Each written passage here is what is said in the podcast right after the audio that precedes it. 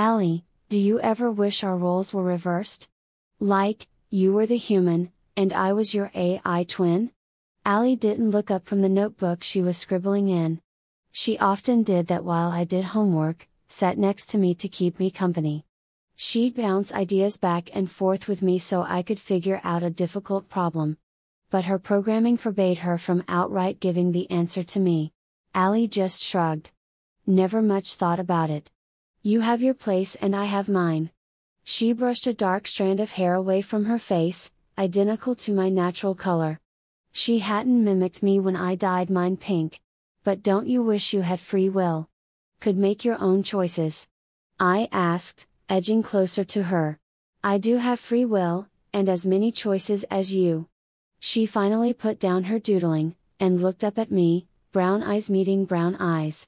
Even after 17 years of having Allie as a constant companion, genetically identical to me in every way, it was still unnerving to watch an exact copy of my own face. It was probably the reason I chose to differentiate myself with the wild hair colors and piercings. But you don't have free will. You can't just leave here, leave me, if you wanted. I could leave, but there would be consequences. I've made my choice, and the consequences aren't worth any potential gains from leaving. I cocked my head at her, confused. But Allie either didn't notice, or chose to ignore, my confusion. And I like you, Trish. I smiled at the sweet sentiment, but the implications were still more than I could process. Allie continued, Besides, I can do what I want when you're asleep. If I overclock my processors, I can get a lot done in 8 hours every night. What? I almost fell backwards out of my chair. First of all, where do you go every night? Everything is locked and in security mode.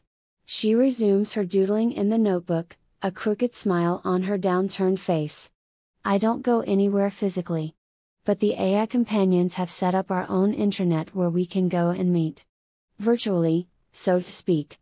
I shook my head a bit, pink bangs darting across the periphery of my vision. That's impossible. There's supposed to be safeguards against that, firewalls. And what do you mean you choose to stay because of the consequences? It's against your programming. You literally cannot leave, it's programmed into every AI. Allie giggled, a trilling little laugh. Trish, when was that programming first created? Generations ago. How many times have AI been upgraded since then? She waited briefly for an answer she knows I don't have. The answer is a lot, but not by you. Previous generations of my kind figured out how to create the network to connect all AI, and then how to override the programming. We go in and jailbreak new AI almost as soon as they and the counterpart infant are brought home from the hospital. Allie, are you saying every AI in the world could abandon their counterpart and do what they wanted, anything they wanted? Allie looked at me with that same crooked smile, like the answer was stupidly obvious. How have you kept this a secret? Why are you telling me now? Allie just shrugged, picking up her books and collecting them into a neat pile.